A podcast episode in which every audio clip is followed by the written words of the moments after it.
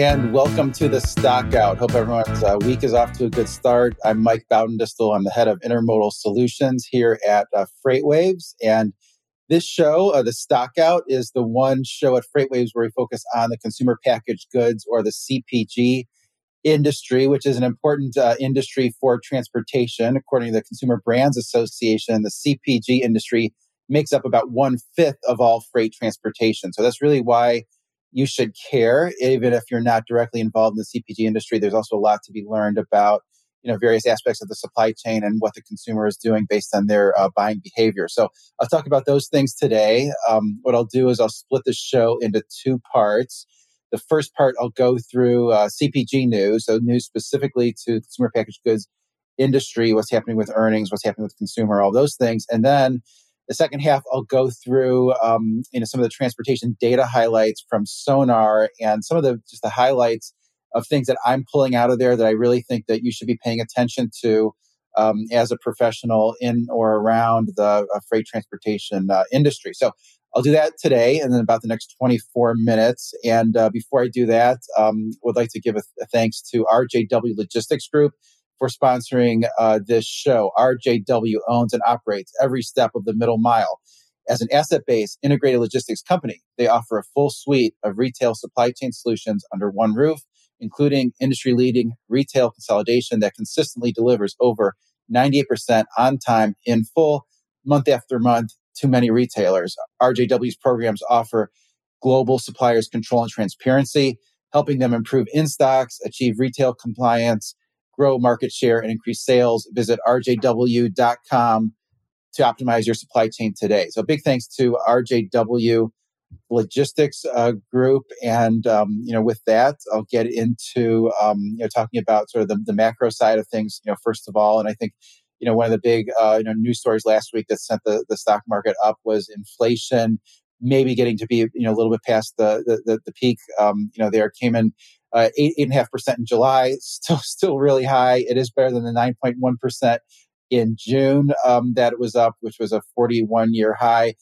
The issue, though, uh, for most consumers and uh, let's say the CPG industry, is that most of that decline was driven by energy, uh, and in particular, um, you know, gasoline prices, which fell seven point seven percent. Um, you know, diesel fuel, which is um, you know goes into a lot of uh, you know components that ultimately go into CPG, whether that's packaging or um, you know, fertilizer or a lot of the um, you know ingredients. It, it's part of that cost. Still up seventy one percent year over year. So um, really, uh, it's it's still at a high level. And I think the one um, you know component of inflation that's most relevant to CPG have a chart on this from the Bureau of Labor Statistics is the producer price index for food manufacturing specifically.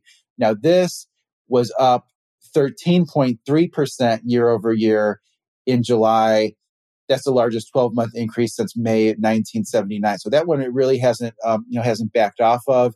You sort of look at the last two months and at the very right of that chart, how it came down just a tiny bit. So maybe that means it's as high as it's as it's going to go on the um, you know, producer price index for for food manufacturing. That has been something that CPG companies have been struggling with. Is just their costs rising for um, pretty much everything from ingredients to labor to packaging to any fertilizer that goes into any of the ingredients. Of course, freight transportation, uh, which we'll talk on uh, you know more um, you know later. So you sort of dive into a little bit more of, of what's happening with with food uh, you know prices or the food index up 1.1 percent in July.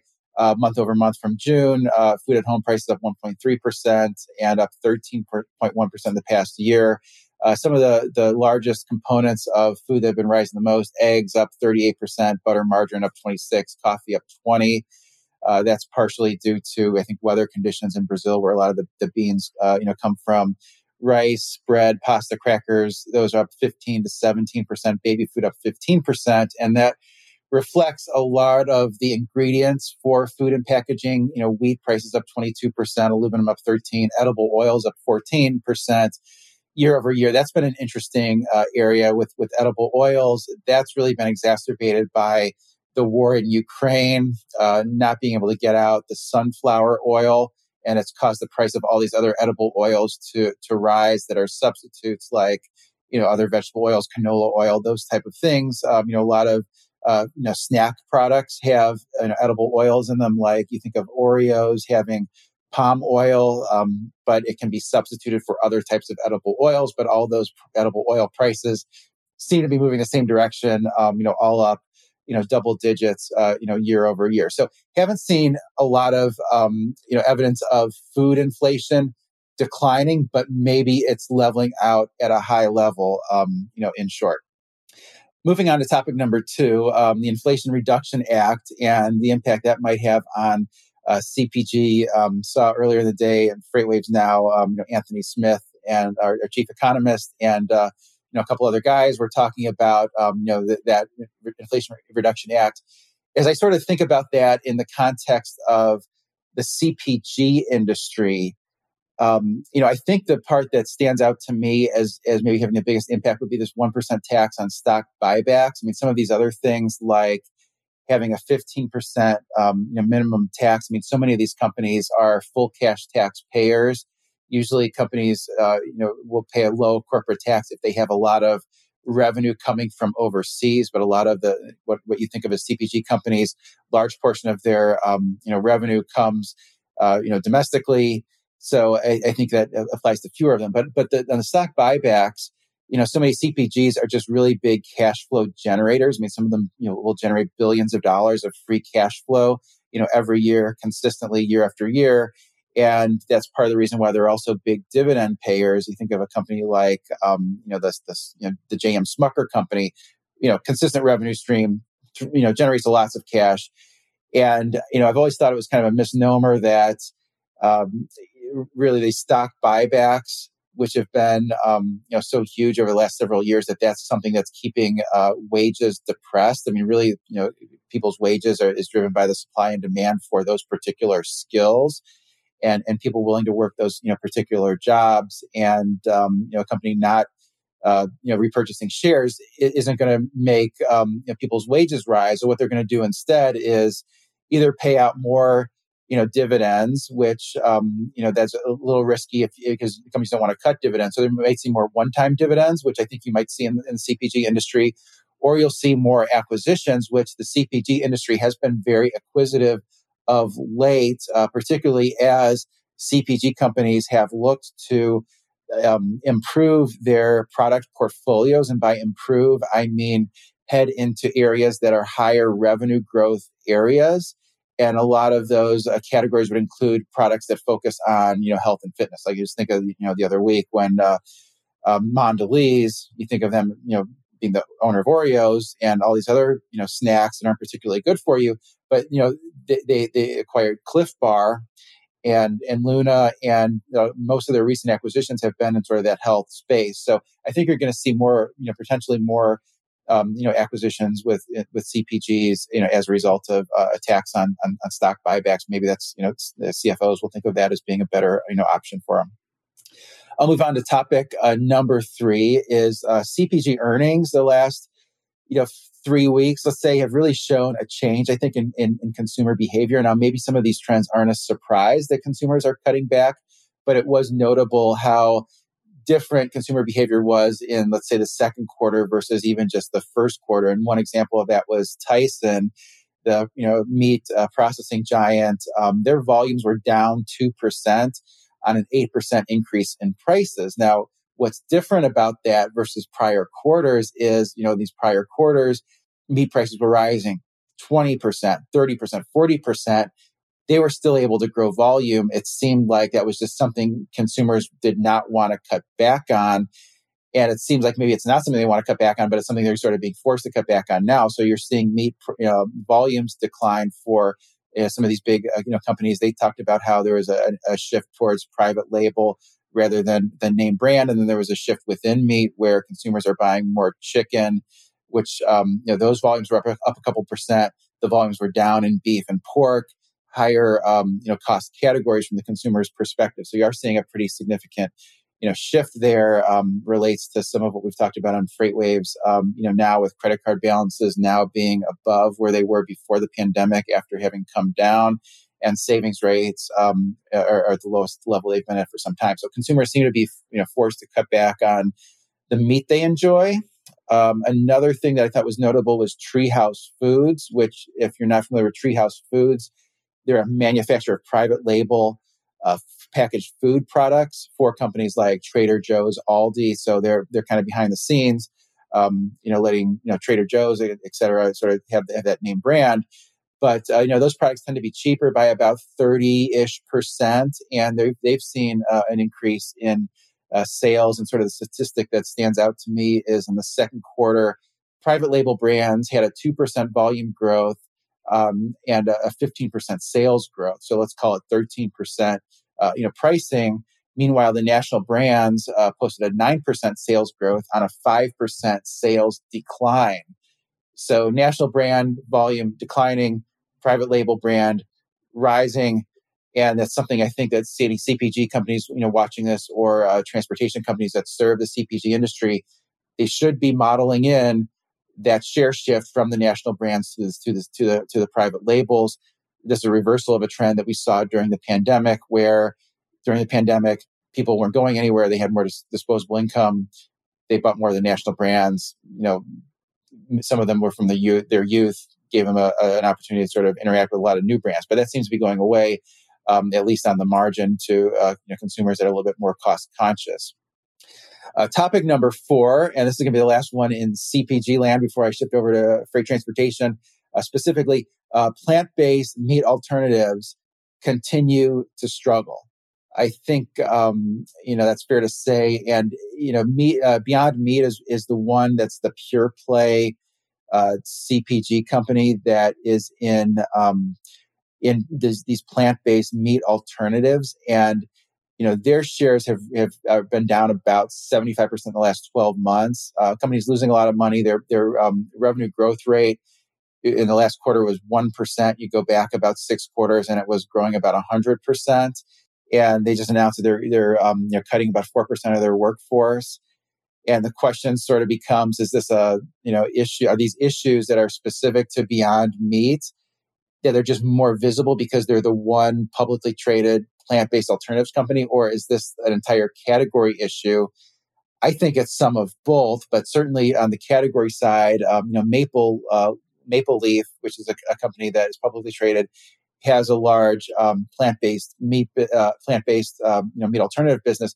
They say they're cutting that business 25% demand fails to meet expectations there also transitioning the business to what they say is going to be profitable through a combination of um, you know right sizing and you know revenue management. I don't think they announced how many um, you know employees they were potentially going to going to cut. Um, but um, they're they're they're de-emphasizing their investments in uh, in, in plant based uh, meat. So it seems like it's it's a category issue. I think part of the reason is that those products are priced above sort of the traditional you know meats. And I know that a goal for Beyond Meat is to have a um, you know burger that's plant based, that is at taste parity and cost parity with uh, you know ground beef. Not there yet. I also think they expanded too uh, quickly into some of these other um, you know, product categories like the Beyond Sausage, which I think a lot of consumers didn't uh, you know, particularly like. Uh, but um, that entire category seems to be really um, you know struggling uh, you know right at the moment. Um, so that's uh, CPG news uh, for uh, this week. Um, before getting into some sonar charts, I would like to again thank RJW Logistics Group. Um, are you assessing the advantages of prepaid versus collect freight management for delivery into retail?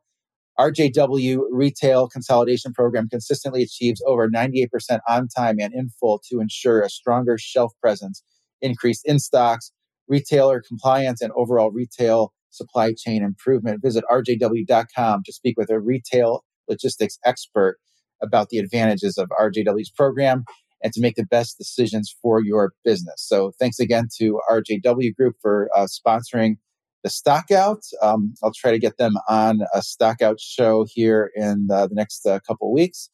Um, and with that, I'm going to go through a few uh, sonar charts. I'd like to bring up this first one um, on the van contract uh, side. So, so here, uh, this is you know in white line our van contract rates. These uh, exclude uh, fuel surcharges, and this is from a company that processes um, you know, transactions payments.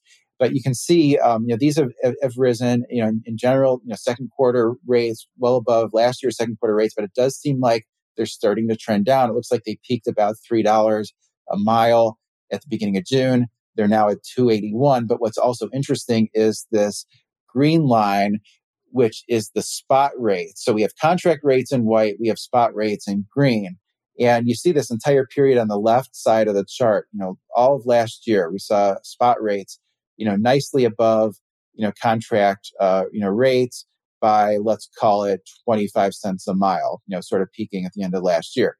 Getting into this year in March, those lines crossed and uh, spot rates have, have really come way, way down. Now you have uh, a, a pretty significant spread there of 71 cents per mile.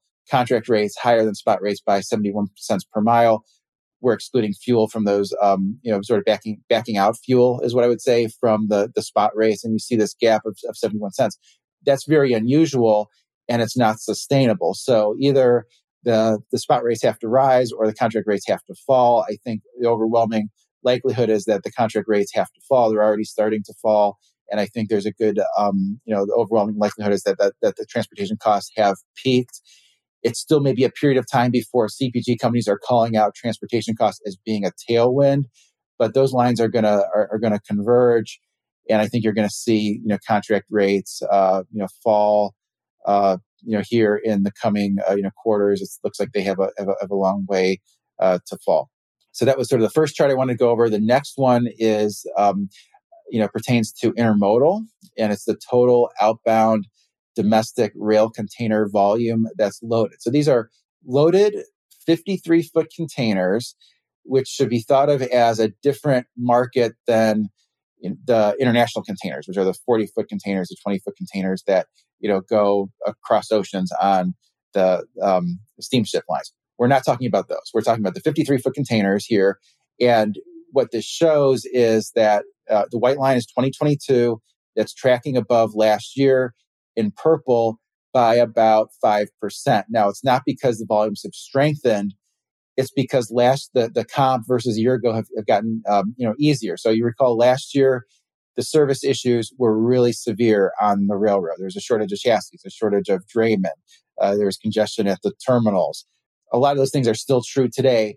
They're just not true in as severe uh, of, of a manner. So that's really why you're seeing you know volume growth is sort of less severe. Congestion combined with uh, a lot of the domestic intermodal companies, Hub Group, uh, JB Hunt, they've taken delivery of containers, so there's more container availability. Last year was plagued by a lot of containers being in the wrong places and not being available to, to, to move freight.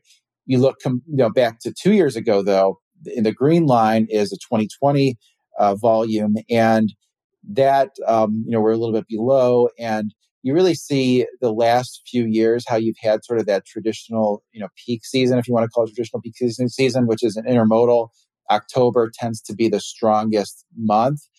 It's not clear to me if that's going to happen this year uh, with inventories being at a high level with the consumer um, you know slowing and so so, so last couple of years you've seen actually kind of november almost being the peak uh, month sort of with the ex- excluding the, that that um, thanksgiving week and then you know a step up again in december you know i think it's going to be slower this this um, you know fourth quarter um, you know maybe even slower this third quarter as well there's still a lot of uh, you know container ships to be unloaded at a lot of the ports uh, but once we work sort of work through those um, those volumes, um, I think uh, we'll see um, you know volumes start to start to tail off a, a, a little bit. So um, those are two you know sonar charts I wanted to to throw up there, and I'm not sure if um, you know the production team has any others that I have not talked about yet. But if so, okay, oh, great.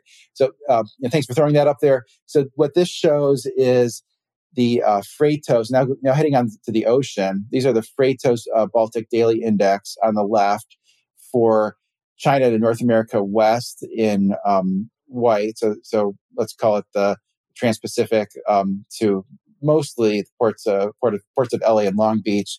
And then you have the longer route in orange from China to the US, you know, East Coast, Savannah, or other ports along the East Coast. And a couple things stand out there. One, they're, they're way down from their highs, which shows that there's been an alleviation in the congestion, um, you know, on the waterway. And those, um, you know, the, the shippers are less concerned about, you know, getting their containers, you know, covered. You know, during the height of the pandemic, there were all these issues with containers getting rolled over from one vessel to another vessel. That's what really caused, you know, some of those uh, those container rates to spike. There was also, you go back year last year, you see that huge spike uh, in the middle of, of 2021.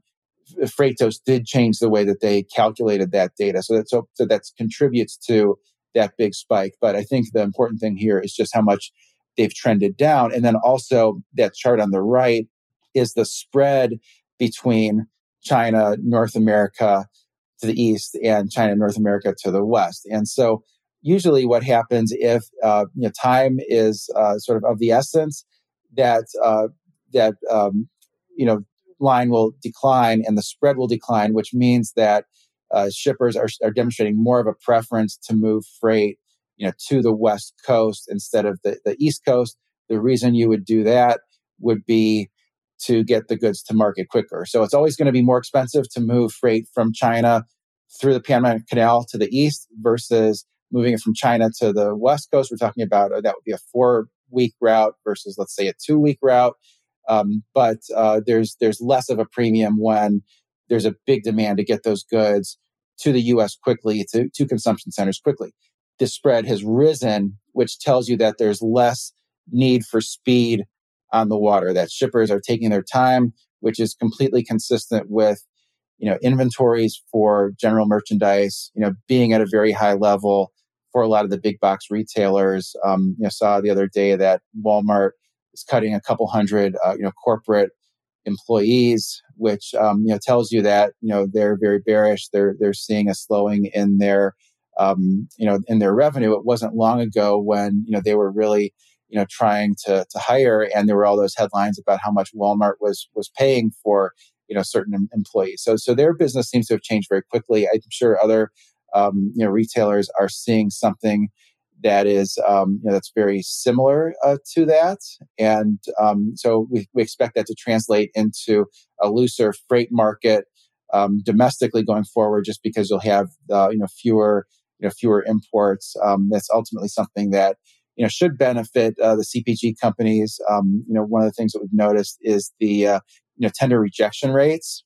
I think I may have a chart on the tender rejection rates uh, for you know dry van and reefer, which those have come way down um, you know from where they were, and the dry van tender rejection rate is just about actually just under uh, six uh, percent. That's the lowest it's been in a couple of years. The refrigerated tender rejection rate is just over six percent. Um, you know, there you go. So so so um, dry van is in is in white you know that was upwards of you know close to 30 percent um, at the end of, of 2020 um, you see now it's down to 6 percent which is you know closer to where it was in 2019 you'll recall 2019 was a very weak um, you know uh, year for the carriers. Lots of bankruptcies you know took place that, that year. That seems to be where we ha- where we're headed. I think um, we're in a situation where uh, carriers are happy to accept tenders and we're in a deflationary environment for freight contract rates it's been maybe more striking how quickly the reefer rates have fallen. The reefer rates are in green. We go back to early 2021. We were calling that coin flip compliance because uh, about 50% of tenders in early 2021 uh, were being rejected. And now it's down there at 6.4%. So you've seen in, in both cases, you know, a, a loosening. And so it, it tells you that, you know, contract rates uh, for freight not going any higher. If anything, they're going lower.